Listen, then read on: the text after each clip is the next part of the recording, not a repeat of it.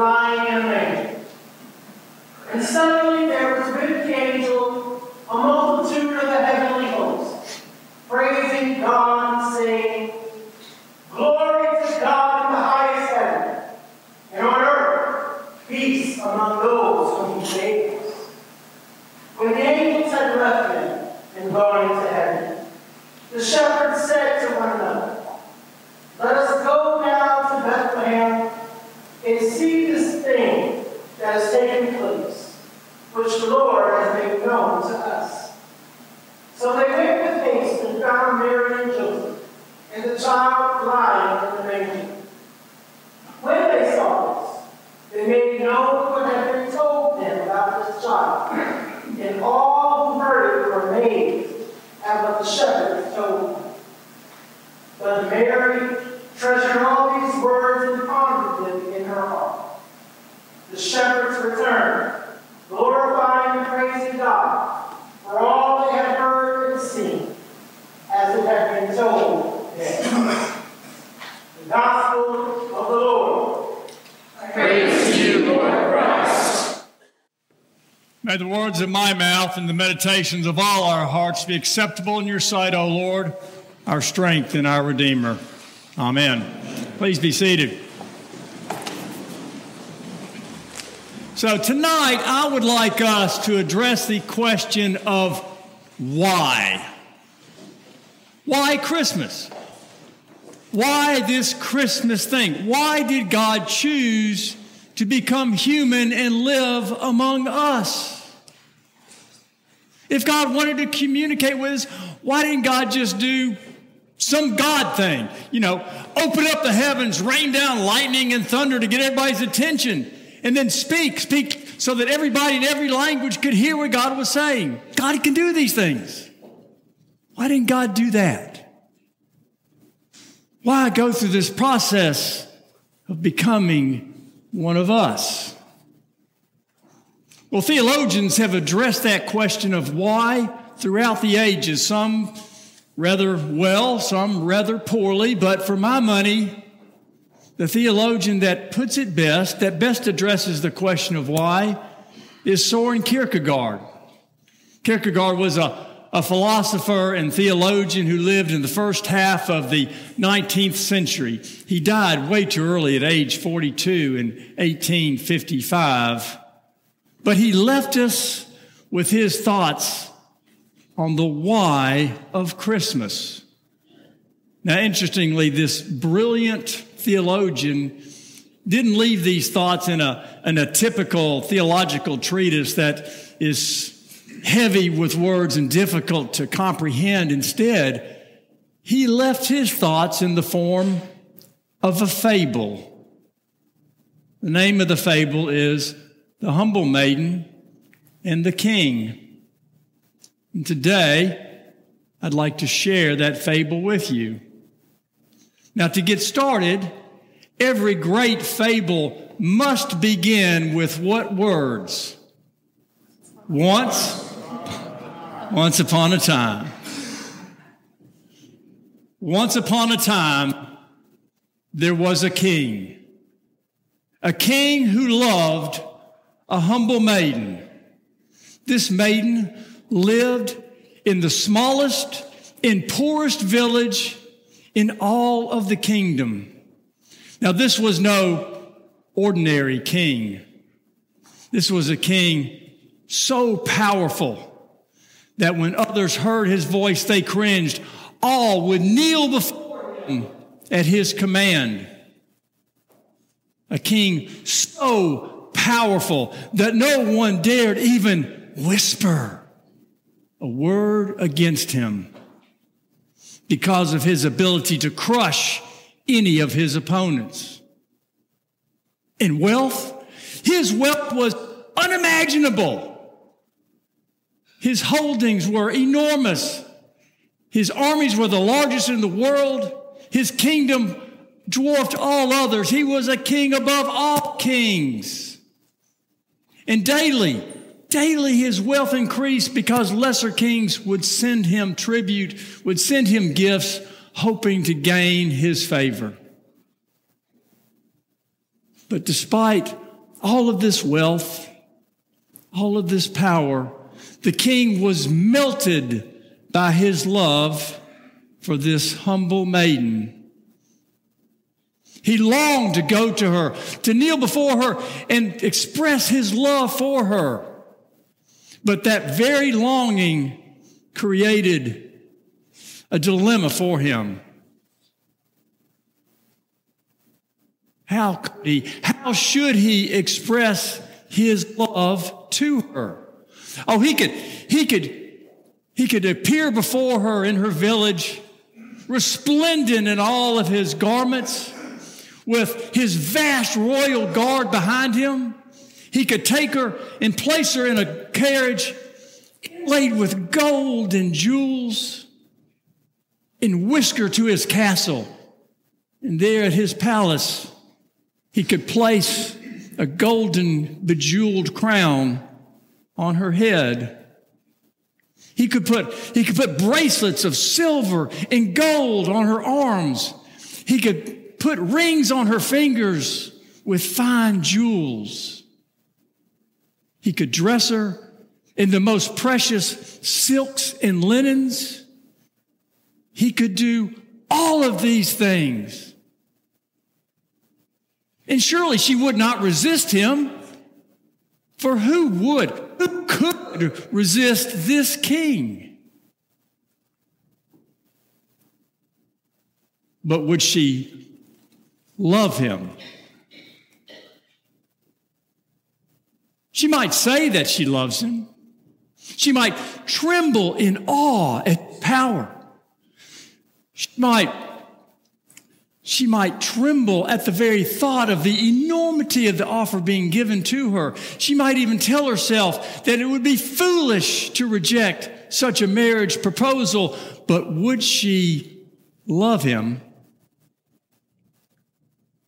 Or would she simply find herself going through the motions of being a queen, living an empty life, and longing for what she had left behind? Would she truly love him, or would she regret the moment that she came face to face with the overwhelming grandeur of this king? Would she be happy at his side, loving him for who he was and not for his kingdom, not for his money, not for his power? The king did not want a queen, did not want a wife who was merely a subject, obeying his whims, cringing at every word, unable to do anything other than just agree with what he did and said. No! This king wanted a queen who was his equal. He wanted a queen whose love knew no boundaries, knew no limitations. He wanted a queen, he wanted a wife who was his equal and felt comfortable speaking to him at any time about anything with no hesitation whatsoever. He wanted a love with this maiden that tore down all barriers, tore down all walls, a love that would span the chasm between a mighty king and a lowly peasant maiden. A love that would bring them together, a love that would render equal the unequal. But how? How to win the heart of this maiden without overwhelming her? without destroying her freedom to choose. That was his dilemma. The dilemma that kept him awake at nights, the dilemma that he faced day by day until finally he came to the realization that he had only one choice. If he was going to win the heart of this maiden, he had to become like her. Without the title of a king, without wealth, and without possessions. Only then would she see him for who he really was and not who he appeared to be because of his station.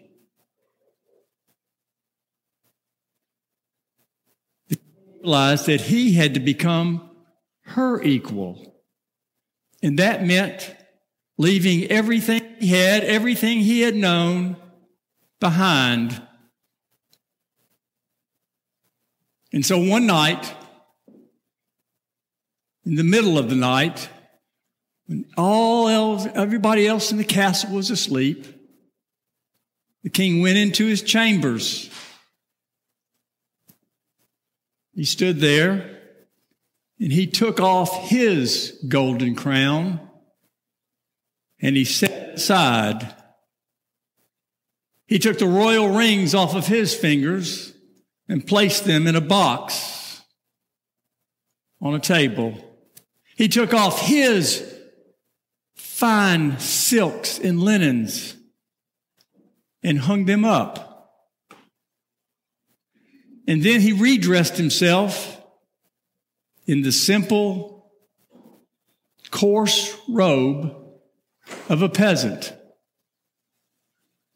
And then quietly, with no one noticing, he left the castle by way of the servants' entrance, leaving behind his crown, his possessions, his kingdom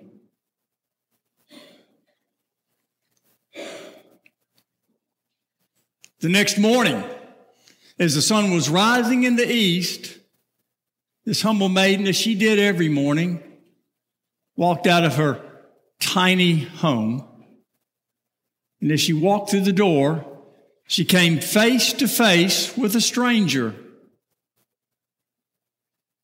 a common man, man dressed as a peasant, but with kindly eyes and a gentle smile. And this stranger quietly asked if he might be able to speak to her and in time court her for her hand in marriage.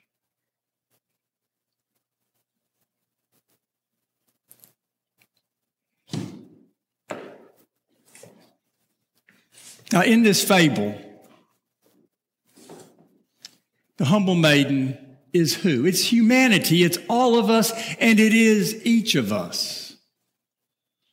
And the king, the all powerful king, is of course God, the same God who wants to have a relationship of mutual love with each and every one of us. And this parable reveals that Christmas happened, that Christ was born because love, because power, even enormous power, can never coerce love into existence. This king wanted an intimacy of heart, a oneness of spirit with his maiden, exactly like God wants that intimacy and that oneness with all of us and each of us. This parable reveals that power, even enormous power, cannot unlock a human heart. The heart can only be unlocked from the inside. And that's why 2,000 years ago, Jesus began that courtship with us.